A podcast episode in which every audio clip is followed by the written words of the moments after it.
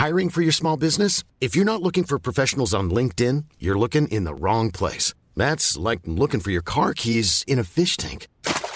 LinkedIn helps you hire professionals you can't find anywhere else, even those who aren't actively searching for a new job but might be open to the perfect role. In a given month, over 70% of LinkedIn users don't even visit other leading job sites. So start looking in the right place. With LinkedIn, you can hire professionals like a professional. Post your free job on linkedin.com slash people today.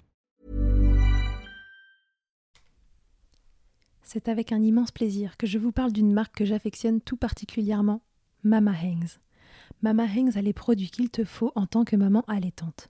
La brassière et le soutien-gorge d'allaitement absorbant.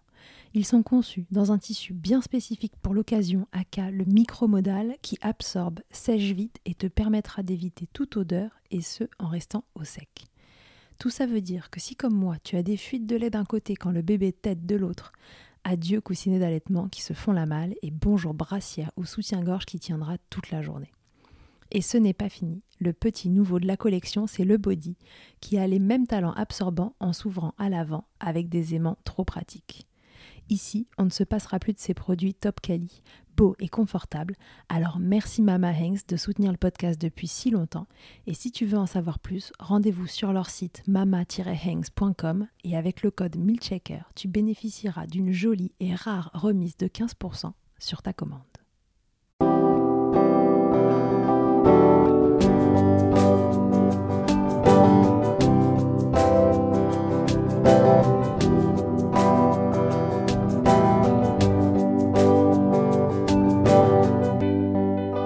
Bonjour et bienvenue dans Milkshaker, le podcast qui agite les idées reçues sur l'allaitement. Je suis Charlotte Bergerot-Palisco, la maman d'un petit garçon de 3 ans et ostéopathe spécialisée en périnatalité.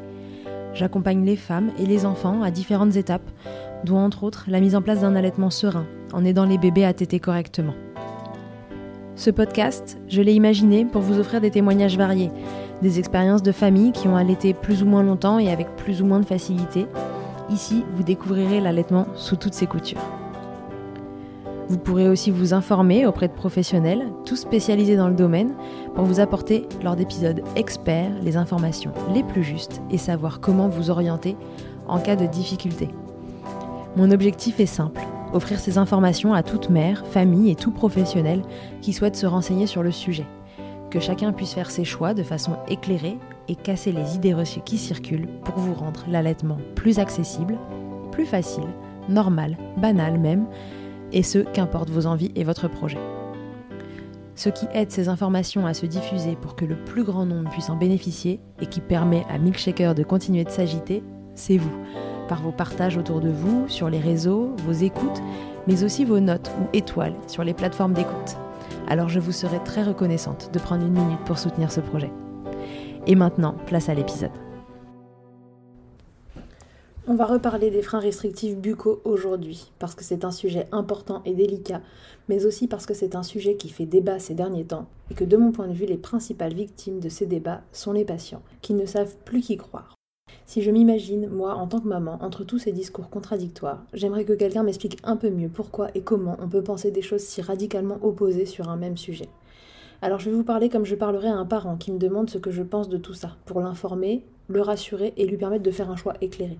Dans cet épisode, je vous donne ma version des choses. Je ne prétends pas détenir la vérité, et d'ailleurs cette vision, elle peut être évolutive au fil des connaissances et de l'expérience que j'acquiers au fil du temps. En tout cas, elle se veut nuancée et je l'espère rassurante, vous permettant de faire le tri dans les différentes informations que vous voyez passer sur différents canaux et qui accumulées peuvent devenir déstabilisantes. Je prends aussi la parole sur ce sujet car je trouve que régulièrement un amalgame est fait entre avoir un trouble de la succion et avoir un frein restrictif et je pense que là démarre une partie du problème. Pour vous introduire l'épisode, je dirais que les troubles de la succion sont fréquents et que les freins restrictifs buccaux constituent une des causes de troubles de la succion, pas la cause, une des causes. Et je vous souhaite une belle écoute. Bonjour à tous. Aujourd'hui, épisode un petit peu spécial. Il n'y a que moi qui vais parler. Euh, je voulais vous donner euh, mon avis euh, de thérapeute qui prend ces problématiques en charge sur les freins restrictifs buccaux et ce qui se dit ces derniers temps, ce qui s'est dit, ce qui se ce qui se dira à leur sujet et au sujet de leur prise en charge, parce qu'ils ont été... voilà, la prise en charge des freins, restrictifs buccaux a été pas mal bon, on peut dire malmenée ces derniers temps, en tout cas remise en question. Je voulais vous dire ce que j'en pensais parce que vous savez que c'est une problématique qui m'intéresse. On en a déjà parlé dans Milkshaker avec deux épisodes qui sont les 18 et les 19. Dans le 18, vous avez Émilie Chevalier qui vous parle de ce que c'est qu'un frein restrictif, euh, quels sont les signes et symptômes, les éventuelles conséquences, etc. Puis dans l'épisode 19 avec Noëlla Rajonson qui nous avait expliqué si on prend en charge ce frein restrictif buccal, qu'est-ce que c'est que la frénotomie, comment on s'y prépare, qu'est-ce qu'il faut faire autour, etc.. Donc voilà, vous savez que c'est un sujet qui m'intéresse et ces derniers temps, on a vu beaucoup d'articles sortir à ce sujet. Euh, tous plus angoissants les uns que les autres. Et euh, j'avais envie de revenir là-dessus et de vous donner euh, mon avis sur la question. Moi, vous me connaissez, désormais je suis ostéopathe, donc thérapeute manuel. Je travaille énormément en pédiatrie et j'ai fait des problèmes de succion ma spécialité. À tel point que je forme les ostéopathes à prendre en charge ces problématiques au cabinet. Voilà, au sein de cet épisode, je, tiens à vous donner ma façon de voir les choses sur ce sujet un peu épineux et la façon aussi dont je le, dont je le transmets aux ostéopathes que je forme. La première chose qui va vous paraître d'une banalité sans nom, c'est qu'à mon humble avis, c'est que je ne crois pas qu'il faille voir cette histoire comme ceux qui coupent les freins et euh, qui ne feraient que ça, qui enverraient tous les bébés en frénotomie euh, et qui deviendraient des coupeurs fous euh, de freins, et ceux qui pensent que les freins c'est une mode, ça pose pas de problème, c'est dangereux d'ailleurs de les couper. Voilà, faut, faut pas voir ça comme deux groupes distincts dont un détiendrait la vérité. Comme dans chaque histoire de cet ordre, où il y a deux avis qui sont contraires, s'il y en a qui pensent un truc et qui le pensent fermement, et s'il y en a d'autres qui pensent l'inverse, voilà, peut-être que la vérité pourrait se trouver entre les deux. En tout cas, moi, c'est la question que, que je me pose depuis que je travaille sur ça, parce que c'est pas pas non plus récent que les freins restrictifs buccaux divisent les professionnels de santé. Là, c'est qu'on le voit paraître dans la presse, etc. Mais euh, moi, quand j'ai été formée euh, il y a 4 ans, euh, c'était déjà un sujet qui, qui divisait. Donc voilà, à mon sens, dans ces histoires-là, la vérité, elle se trouve probablement entre les deux, et surtout, elle se trouve à un endroit qui est propre à chaque bébé, dans l'environnement dans lequel il évolue à un instant T. ok? Puisque là, on va parler des frénotomies en pédiatrie, c'est ça qui est beaucoup remis en cause ces derniers temps. J'entends par là que la frénotomie, ça peut être une bonne solution à une période pour euh, un bébé et une famille, et puis ça peut être une mauvaise solution pour la même famille et le même bébé à un autre instant. Voilà, je vais, m'expliquer petit à petit. Donc, alors évidemment, tout ce que je vais vous dire ici, ça concerne que moi, hein. ça concerne que moi, ma pratique, euh, la façon euh, dont je vois les choses, après bientôt 4 ans de recherche, de formation et, voilà, et, beaucoup de pratiques autour de ces sujets-là. Mon avis sera peut-être pas le même que d'autres professionnels que vous allez euh, rencontrer ou que vous entendez qui travaillent dans ce domaine. Je le veux nuancer et j'espère que ça pourra vous aider en tant que parent dans la compréhension de ces problématiques parce que, encore une fois, ça divise les professionnels. J'en suis désolée parce que, encore une fois, à mon avis, la vérité se trouve euh, à un endroit entre les deux et à un endroit mouvant entre les deux et que les premières victimes de ces grandes divergences de pensée, c'est qui? Bah, C'est les patients, les parents, les bébés, qu'on laisse se faire un avis entre, deux, euh, entre des discours qui sont totalement opposés. Alors, concernant ce que c'est qu'un frein restrictif et les raisons pour lesquelles ça peut être problématique, je vous renvoie quand même à l'épisode 18 où Émilie Chevalier, qui est consultante en lactation IBCLC, vous explique euh, tout ça. Là, je vais vous redonner euh, quelques exemples, mais voilà, la liste ne sera pas exhaustive. Et donc, je vous invite à retourner sur cet épisode-là parce qu'on explique euh, le pourquoi du comment, de pourquoi tel symptôme, comment ça peut être lié à un frein, quelles sont les étapes entre les deux. Et ce sera bien mieux développé qu'ici où euh, on va pas répéter la même chose. Mais bon, pour faire simple, on va aussi pas mal parler des histoires de langue parce que c'est beaucoup les frénotomies linguales qui sont mises à mal ces derniers temps. Euh, je vais essayer de faire attention à dire à chaque fois frein restrictif bucaux, mais voilà, si vous m'entendez dire frein de langue, euh, entendez euh, frein restrictif bucaux au sens large. Pour faire simple, votre langue, c'est un ensemble de muscles qui doit avoir une certaine amplitude de mobilité pour se déposer au palais au repos, bouger correctement dans votre bouche pour que la succion chez le bébé soit efficace et suffisamment étanche sur un sein ou sur un biberon. Si la mobilité de cette langue et de cette cavité buccale est altérée, dans les grandes lignes, qu'est-ce que ça pourrait donner? Il faut tout mettre au conditionnel. Tous les bébés n'ont pas euh, des symptômes. Euh, ils peuvent en avoir un instant T, ne pas en avoir un autre. Ils peuvent ne pas en avoir du tout et pour autant avoir un frein restrictif euh, qui est important en dessous, mais très bien s'arranger en termes de compensation. Donc c'est très aléatoire. Mais dans les grandes lignes, les trucs les plus fréquents qu'on retrouve, qu'est-ce que ça va être? Vous pourrez avoir un bébé, en parlant d'allaitement, qui aura du mal à attraper votre sein ou à téter, il parviendra pas voyez, à s'accrocher. Il peut vous faire mal en tétant parce qu'il serre la mâchoire, il vous crée des crevasses, d'autres douleurs. Vous pouvez avoir des engorgements, pire des mastites à répétition, parce que le bébé il n'arrive pas à drainer correctement, vu qu'il tète pas bien, il draine pas bien les canaux et ça stagne et ça s'engorge. Euh, il peut ne pas arriver à obtenir ce qu'il veut. Il s'accroche et puis, voilà, il tête un peu et puis il n'arrive pas à obtenir ce qu'il veut. Il, va avoir des difficultés à prendre du poids. On va avoir une maman qui peut manquer de lait, un bébé qui a faim, qui revient téter trop régulièrement. Ça peut être ça. Il peut avaler de l'air parce qu'il fait pas bien ventouse et dans ce cas-là, c'est la porte ouverte aux troubles digestifs du nourrisson, reflux, colique parce qu'en fait, bébé a le ventre plein d'air donc ça va pas du tout. Voilà, encore une fois, la liste n'est pas exhaustive, mais euh, ça, on peut retrouver euh, de façon assez régulière tout ça. Ces signaux-là, ils peuvent être présents chez un bébé alité, mais tout autant chez un bébé qui est biberonné, mais un peu moins fréquemment, dira-t-on, dans la mesure où au biberon, il est plus facile de trouver euh, des alternatives. Euh, fonction du panel de tétine que vous avez à disposition, des différents débits qui existent, ça peut permettre, je dis bien ça peut parce que ça ne les masque pas toujours, et de toute façon ça ne fait que masquer, donc euh, c'est pas une solution en soi, mais en tout cas de masquer les problèmes quand le bébé est au biberon. Quoi qu'il arrive, biberonné ou allaité, c'est ce que je dis aux patients quand ils viennent en consultation avec un bébé biberonné et qui me disent oui, mais tant pis maintenant pour l'allaitement, moi je suis passée au biberon, alors euh, est-ce que cette histoire de, frein, intuition, est-ce que c'est important maintenant qu'il est biberonné? Je leur dis bah en fait euh, moi ce que je cherche c'est à ce que votre bébé il ait une bonne fonction linguale pour les éventuelles conséquences que ça peut avoir à plus long terme.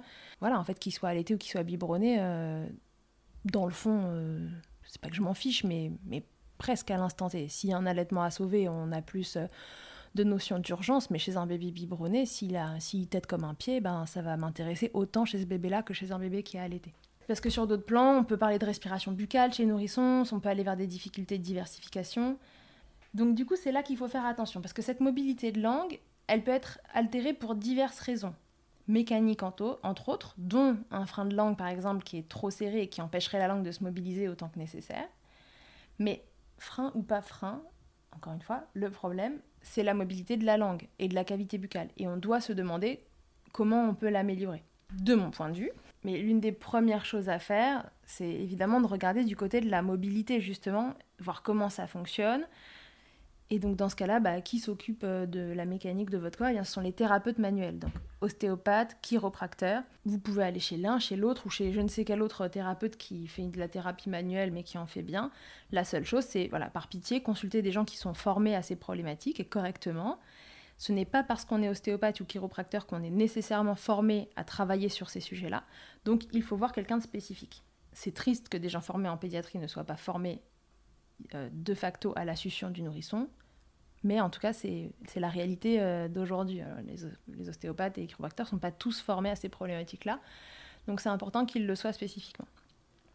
C'est un peu le même sujet pour la pédiatrie tout court. Donc je vous invite à, voilà, voir des gens euh, au bouche à oreille et fonction des problématiques, essayer de chercher le thérapeute qui convient au problème qui est le vôtre actuellement.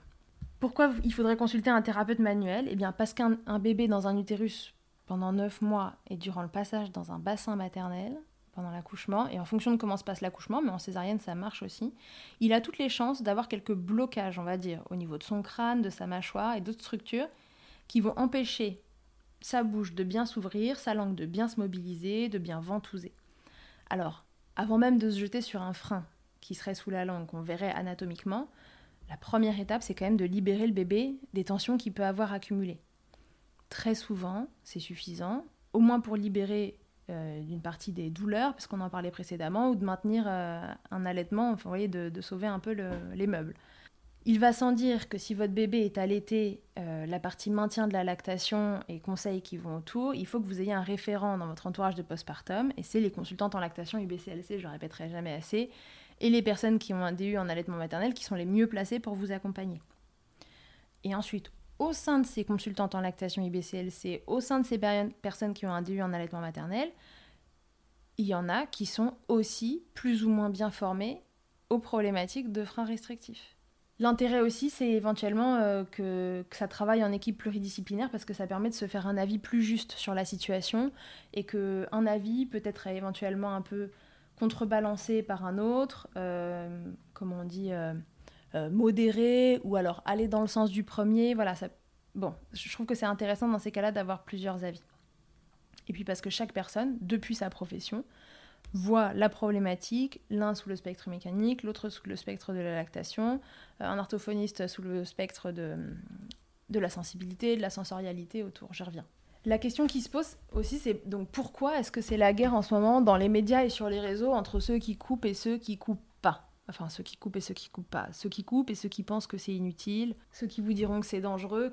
Bon, pour être honnête, je comprends pas très bien qu'il y ait une guerre, mais chez le nourrisson. Partons du bébé d'abord euh, et je vais vous donner quelques exemples. Moi, d'un côté, je me demande où s'est arrêtée la médecine et les preuves scientifiques après lesquelles elle court pour ne pas prendre en compte ce qui, moi, me semble l'évidence. C'est-à-dire que vous avez une langue qui ne bouge pas dans la bouche, qui n'a pas du tout la capacité euh, d'aller, euh, par exemple, au palais, qui est retenue au plancher buccal par un frein énorme, un allaitement qui se passe mal, un bébé qui a des coliques de l'espace, personne qui se demande pourquoi. On, donne, on dit aux parents que c'est normal d'avoir un bébé euh, qui hurle et qui pète toute la journée pendant ses premiers mois de vie. On dit à, la maman dans trois mois si elle ira mieux, etc. Oui, il y en a aussi qui jouent les prolongations et à 4-5 mois, des bébés qui ont encore des coliques, en fait. Euh, qu'on dise à cette même mère avant qu'elle ait euh, sa montée de lait euh, qu'elle manque de lait sans, même savoir en fait et qu'on ruine des allaitements à coup de complément de lait artificiel. Voilà, là je me demande où est-ce qu'on s'est arrêté pour pour pas se poser la question de qu'est-ce qui peut bien se passer pour que ça fonctionne pas chez elle alors que ça fonctionne très bien chez d'autres. chez les plus grands, chez qui la fonction linguale, elle a pu impacter leur diction, encore la forme de leur palais, parce que retenez que la langue, si elle est bien positionnée au palais, c'est elle qui le modèle et qui modèle la forme de la face. Donc, moi, quand je reçois en consultation un enfant de 11 ans qui a aéré en orthophonie pendant des années pour difficilement prononcer euh, des consonnes et qui a un panel alimentaire de je sais plus, 6 ou 7 aliments, je crois que c'était, et que personne, mais personne avant moi se soit posé la question de savoir si sa langue bougeait. en fait, elle était complètement scotchée dans le bas de sa bouche au plancher buccal. Il avait un frein très antérieur et très restrictif. Bon bah voilà, moi je me demande, euh, demande en, 11 ans ce qui s'est passé pour que personne se demande ce qui se passait avec cette langue. Et honnêtement, bah ouais, ça me choque. Sur un autre truc euh, chez les plus grands, quand je vois que c'est tellement mal pris en charge qu'on envoie en orthodontie à l'âge adulte des personnes qui en ont déjà fait à l'adolescence ou à l'enfance, ou à l'enfance, et que personne ne se demande pourquoi on doit recommencer le même travail qui avait été terminé avec succès, sans que ça fasse tilt dans la tête de personne et qu'on tire à nouveau sur les dents sans se demander pourquoi elles ont décidé de rebouger, sans jamais parfois rééduquer la fonction linguale qui est telle, alors que c'est elle qui gouverne tout ça. Voilà, je me le demande tous les jours sur des, sur des problématiques très différentes, mais c'est vrai que la succion et les freins restrictifs, ça en fait euh, une grande partie. Je me demande où est-ce que c'est arrêté la médecine pour toujours traiter le symptôme et ne plus se demander où est la cause et si elle peut être résolue. Jusqu'à en nier parfois des choses qui paraissent évidentes. Et des histoires comme ça, bah, c'est tous les jours. Pourquoi? Bah Parce que les problématiques de succion du nourrisson, c'est mal pris en charge, la fonction linguale, c'est pas très bien pris en charge. On laisse les patients très rapidement dans des situations qui sont bancales et qui ne font que s'aggraver au fil du temps. Et les freins restrictifs, ils sont une des causes de ces troubles de succion, pas la cause, une des causes. Alors, dire que le nombre de frénectomies augmente et que c'est un problème, bah voilà, là vous l'aurez compris, je suis pas d'accord. C'est normal que ça augmente, tant mieux, en tout cas que ça ait augmenté et tant mieux. C'est simplement du fait de thérapeutes qui tentent de regarder les problématiques, les symptomatologies avec lesquelles les patients arrivent d'un autre œil, d'un œil qui cherche la cause et non d'un œil qui cache le symptôme. Donc oui, les frénotomies augmentent et c'est bien, tant mieux, parce que c'était un problème qui était sous-diagnostiqué. Maintenant, est-ce que ça augmente trop? Et euh, voilà, est-ce qu'on y a trop recours? On peut, tout à fait se poser la question. Pourquoi on peut se poser la question? Et eh bien parce que évidemment tous les problèmes de succion, je viens de vous le dire, ne viennent pas nécessairement de freins restrictifs buccaux. Il y a des causes mécaniques que les thérapeutes manuels peuvent libérer, il y a des causes sensorielles que des ergothérapeutes et des orthophonistes peuvent travailler, et des conduites à tenir en allaitement qui peuvent être modifiées, comme le positionnement du bébé, de la maman ou autres, à voir avec des consultantes en lactation qui sont formées spécifiquement à ces sujets-là. Donc, je reste assez persuadée qu'il faut en effet travailler les désordres que l'on retrouve avant de se jeter sur un frein de langue qui, qui semble restrictif. Ce que je mettrais comme euh, bémol à ça, c'est euh, les freins qui sont euh, très restrictifs, très antérieurs, qui plaquent la langue au plancher buccal et l'empêchent complètement de monter. Parce qu'au plus vite, bébé sera libéré, au moins de compensation il, mettra en place. Et à court terme, libérer cette membrane sous la langue, ça sauvera peut-être un allaitement qui démarrait mal, ça permettra peut-être d'éviter des gros troubles digestifs qui vont arriver très vite, parce que ce bébé euh, probablement ne ventousera pas bien et avalera beaucoup d'air. Et puis ensuite, voilà, on verra ce qu'il en reste et comment affiner cela euh, avec le temps et comment faire en sorte que cette fonction linguale euh, soit optimum. Ce qui est important de comprendre aussi, c'est qu'on peut retrouver les mêmes tensions chez un bébé avec frein ou sans frein restrictif. Bébé 1 arrive euh, au cabinet et peut avoir une mâchoire serrée et faire mal à sa maman pendant l'allaitement. Je prends le, cas des douleurs parce que c'est le truc le plus simple à, mon sens à, comprendre. Parce que l'accouchement lui a laissé des tensions et que du coup il a besoin qu'on libère sa mâchoire, qu'on libère ses muscles, ses articulations pour pouvoir mieux ouvrir la bouche, mieux la déposer sur maman, mieux utiliser sa langue, etc. Et bébé 2, il peut faire mal de la même façon à sa maman, avoir aussi une mâchoire serrée et les muscles tendus, nan, mais lui avoir un frein restrictif en dessous, et c'est le frein restrictif qui est la cause du blocage. Et puis peut-être qu'il est bloqué parce qu'il a un frein restrictif et qu'en plus il est bloqué de l'accouchement. Donc voilà, là c'est double peine. Bon. La question c'est toujours la même. Quelle est la cause? Qu'est-ce qu'on peut faire pour que la langue fonctionne correctement? Comprenez que votre langue, elle vous sert à vous nourrir, à parler, en partie à respirer, alors parler plus tard que chez les nourrissons, mais en partie à respirer. Et si ces fonctions essentielles, elles risquent de ne pas être assurées, votre corps mettra tout en place pour qu'elle se passe le mieux possible, à tout prix. Et comme chaque personne a sa façon de compenser, chaque bébé, chaque enfant, chaque adulte, c'est ça qui vous donne la variété des symptômes et des signes qu'on rattache aux problématiques de frein restrictif. Une fois que je vous ai dit ça, je pense que vous vous dites que je suis franchement du côté de ceux qui coupent et que je me dis que tous ceux euh, qui disent que c'est dangereux et que c'est une mode, etc., euh, ont tort. Euh, peut-être que je me dis un peu ça au premier abord, mais je crois que la réalité est un peu plus nuancée que ça. En tout cas, c'est ma vision des choses. Et encore une fois, cet épisode n'est que ma vision des choses. Ça ne concerne que moi. Et vous prendrez ce qui vous parle dedans. Pourquoi? Parce qu'il n'y a jamais, à mon sens, de fumée sans feu. Donc si aujourd'hui les voix se lèvent contre Hiring for your small business? If you're not looking for professionals on LinkedIn, you're looking in the wrong place. That's like looking for your car keys in a fish tank. LinkedIn helps you hire professionals you can't find anywhere else, even those who aren't actively searching for a new job but might be open to the perfect role. In a given month, over 70% of LinkedIn users don't even visit other leading job sites. So start looking in the right place. With LinkedIn, you can hire professionals like a professional. Post your free job on linkedin.com slash people today. Et Mama Hanks ne s'arrête pas là. Si tu as envie, une fois la tétée finie, de garder ton bébé tout contre toi en ayant les mains libres, laisse-moi te parler de leur porte-bébé Carry Pack. Je suis une fervente adepte des écharpes de portage, mais l'ostéopathe que je suis sait que leur mise en place peut parfois vous freiner, vous ou votre moitié. Mais aussi ô combien le portage peut être indispensable pour certains bébés. Chez Mama Hanks, pas de compromis. Le porte-bébé Carry Pack est en fait un vêtement confortable que tu enfiles comme un t-shirt et dans lequel ton bébé va pouvoir venir se lever tout en respectant sa position physiologique, l'enroulement de sa colonne, l'écartement de ses hanches, ainsi que le dégagement de ses voies respiratoires, grâce à des systèmes de serrage des pans de tissu. Ce tissu, justement, il est tout doux. En coton bio, certifié GOTS, le tout est dessiné à Biarritz et fabriqué au Portugal. Tu pourras l'utiliser de la naissance jusqu'aux 10 kg de ton bébé, de quoi t'assurer un certain nombre de câlins collés serrés. Ici, on n'a utilisé que ça pour bébé numéro 2.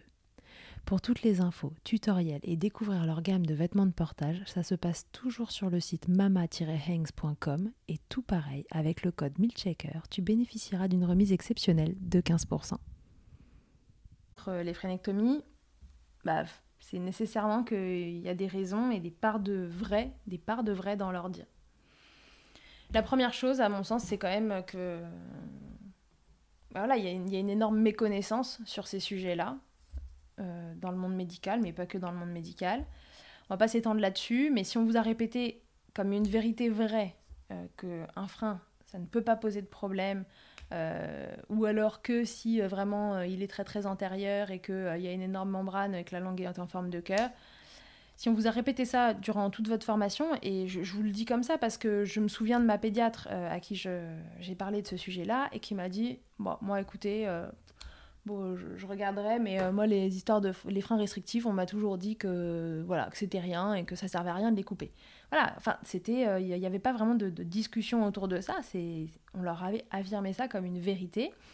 Si vous n'avez que quelques heures de formation sur l'allaitement maternel et que on vous dit que c'est normal, enfin, vous avez parce que les, professionnels de santé aussi sont baignés dans les idées reçues. On est juste des humains à la base. avant d'être des professionnels de santé, on est des gens qui avons grandi dans le même monde que vous. Donc si on vous dit que c'est normal que l'allaitement, ça fait mal, tout ce, contre quoi je me bats euh, dans Milkshaker, donc c'est normal que l'allaitement, ça fasse mal, les mères, ça manque de lait, euh, elles n'ont pas de lait voilà, en quantité suffisante et ni en qualité suffisante il y a des chances, si vous avez entendu ça dans votre formation et que vous êtes aussi baigné dans les idées reçues, que quand vous voyez de plus en plus de bébés partir en phrénectomie, ça vous mette la puce à l'oreille et que vous commenciez par vous dire que c'est peut-être pas normal.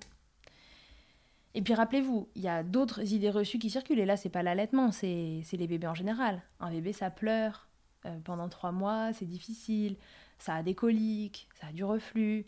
Bon, on lui donne de la calmosine, du gaviscon, on change de lait, et puis voilà. Et euh, tenez le coup madame, euh, ça va aller mieux, et puis les problèmes ils se tassent, bah oui, ils se tassent pas. Voilà. Et il y a des gens qui jouent franchement les prolongations. Donc encore une fois, s'il y a des voix qui se lèvent contre tout ça, c'est probablement aussi que la frénectomie n'est pas toujours une solution en soi. Parce que s'il y avait que des retours merveilleux de frénectomie, eh bien, euh, voilà, euh, enfin, l'évidence serait telle que il n'y aurait pas d'histoire comme, comme ce qui se dit en ce moment dans les articles, etc. Donc, est-ce qu'il y a des excès de zèle sur ce sujet? Est-ce que y Est-ce que certains, ou alors de, de nombreux bébés partent en phrénectomie avec un succès modéré Est-ce qu'ils ont la prise en charge adéquate? Est-ce que c'était vraiment nécessaire? À, mon sens, c'est une question de cas par cas et à laquelle bah, je n'ai pas de réponse précise puisque rappelez-vous que chaque situation est à évaluer individuellement. Ce que je sais, c'est que beaucoup, beaucoup de professionnels de différentes professions qui satellitent autour du bébé se sont formés ces dernières années à détecter, à suspecter ces freins restrictifs buccaux et à les prendre en charge. Et ils ne sont pas tous formés de la même façon.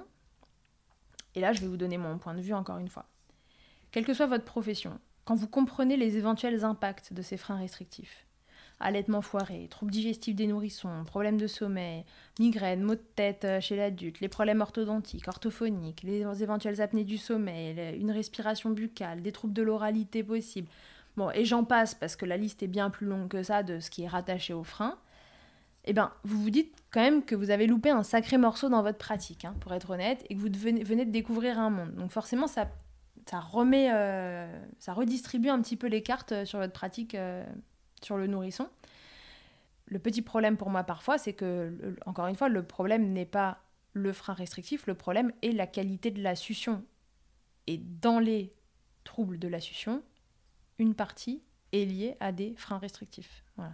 Ça fait partie des choses qui sont clés à comprendre. C'est pas il y a un problème de succion, donc il y a un frein. Non, il y a un problème de succion. Pourquoi est-ce qu'il y a un problème de succion? Parfois, il y a un frein restrictif, ou deux, ou trois, quatre, euh, en dessous. Donc, le problème de ça, quand vous le découvrez, c'est que vous pouvez vous mettre du jour au lendemain à tout voir par le prisme de ces freins restrictifs et à en oublier le reste, qui peut avoir les mêmes conséquences. Je m'explique. Vous prenez un bébé tout frais, dont les parents euh, viennent consulter chez moi, encore une fois pour des douleurs pendant la tétée. Je fais une séance, je sais que certains blocages peuvent euh, voilà, mener à ce que la mâchoire elle soit serrée, ça fait mal à la maman.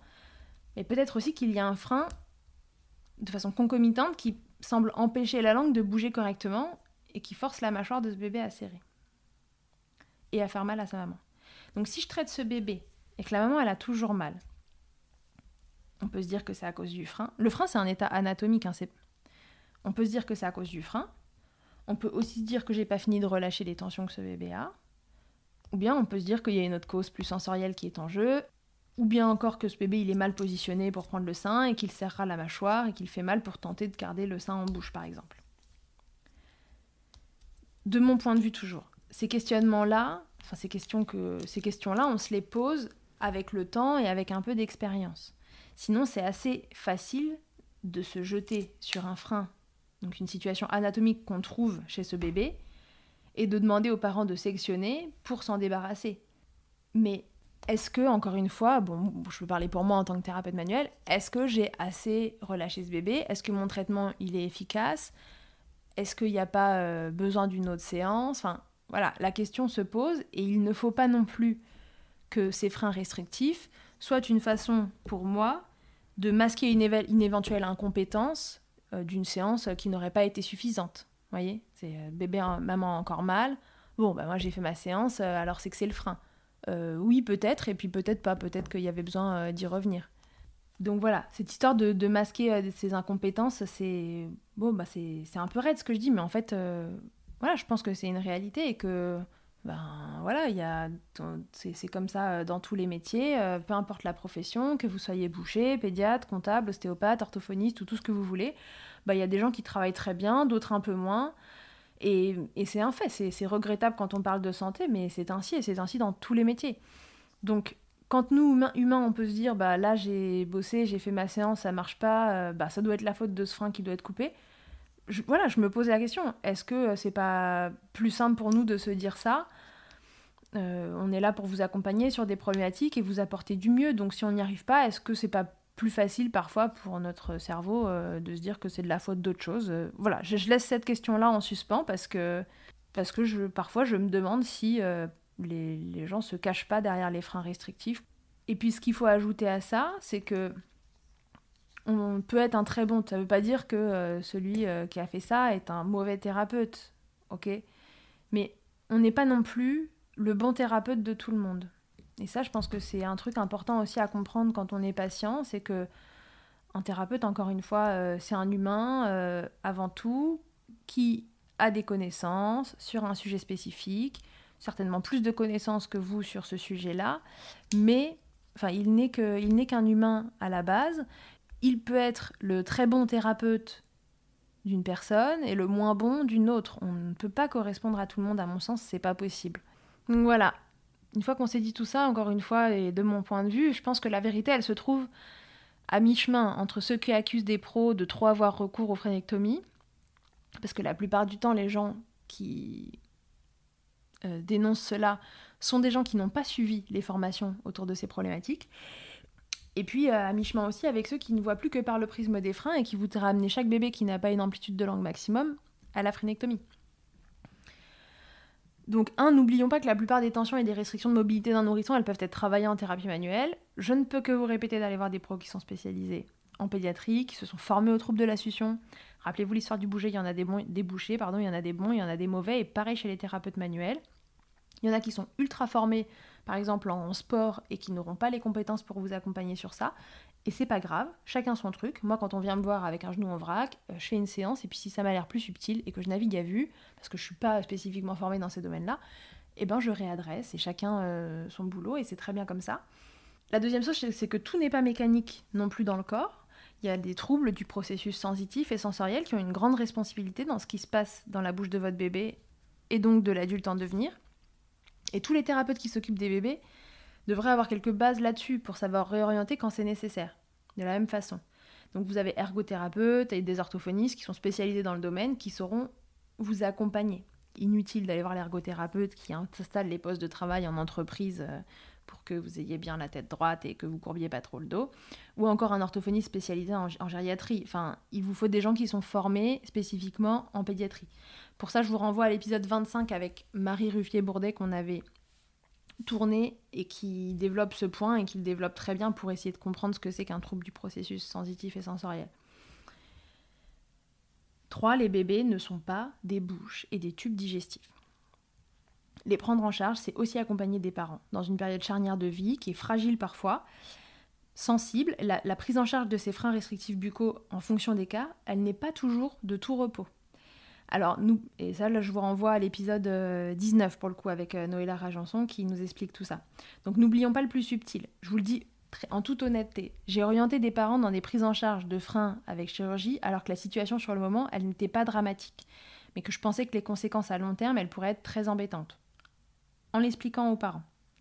J'ai aussi freiné des parents qui se trouvaient dans une période qui me semblait fragile, et qui me semblait prendre des décisions qui étaient gouvernées plus par la peur de ce qui se passera peut-être si, etc., voilà, euh, à la vue des éventuelles conséquences à long terme de ces freins.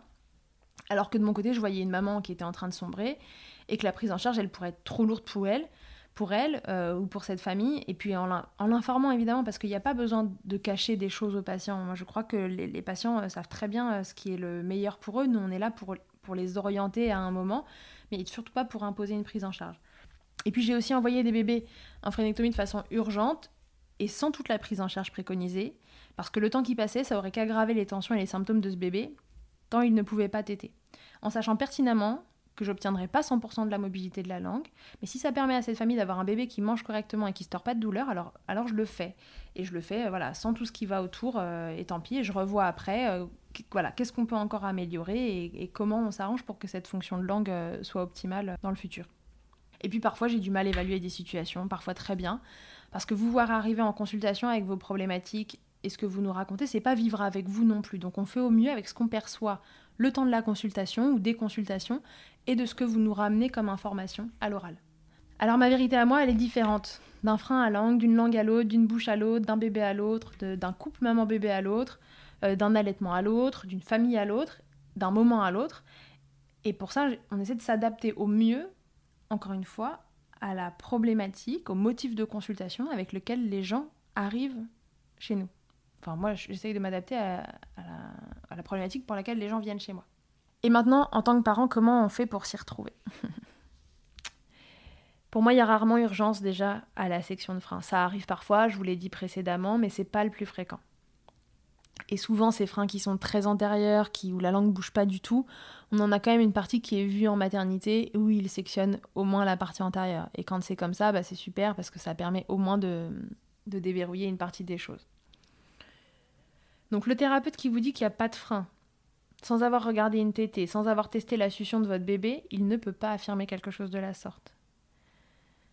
La succion et la fonction de la langue d'un bébé, ça s'observe, ça se teste au doigt, on regarde une tétée. Le plus important, c'est pas l'anatomie, la présence d'un frein ou non dans la bouche, c'est la fonction de la langue et de la bouche en général de votre bébé.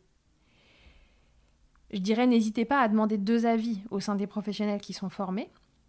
Parfois, c'est pour ça que c'est intéressant quand vous avez des équipes qui travaillent en pluridisciplinarité. C'est la raison pour laquelle j'ai créé le Centre IJ. Alors, pas que pour les troubles de fusion, pour plein d'autres choses. Mais ça permet voilà, d'avoir euh, des gens avec qui discuter, se dire voilà, est-ce que tu as vu un tel? Qu'est-ce que tu en penses? Moi, mécaniquement, j'ai retrouvé ça. Toi, qu'est-ce que tu penses de ça? Est-ce qu'il y a autre chose qui peut se cacher derrière? Et on réfléchit ensemble et a priori, ça permet de prendre des décisions qui sont plus justes pour orienter les patients de la façon la plus juste possible. Bon, je vous le répète encore, voyez toujours des thérapeutes manuels autour de ces problématiques parce que frénotomie ou non, à mon sens, c'est quand même euh, une des pierres angulaires de la prise en charge d'un problème qui est mécanique au démarrage. Le frein, c'est quelque chose d'anatomique, mais il crée des problématiques qui sont mécaniques ensuite. Une chose importante, c'est que vous ne devez jamais vous sentir forcé dans une prise en charge. Vous êtes les maîtres de ce qui se passe pour votre bébé. Pour vous, personne n'a à vous imposer quoi que ce soit. Si vous vous sentez mal à l'aise chez un thérapeute, vous changez. Oui, vous changez. La blouse blanche qu'on porte, parfois, parce que moi j'en porte pas toujours, ne vous donne aucun droit sur vous. Sur, voilà. Nous, on est des points d'appui sur lesquels vous pouvez prendre ou reprendre de l'élan pour avancer seul et sereinement. On est juste un coup de pouce qui passe dans votre vie.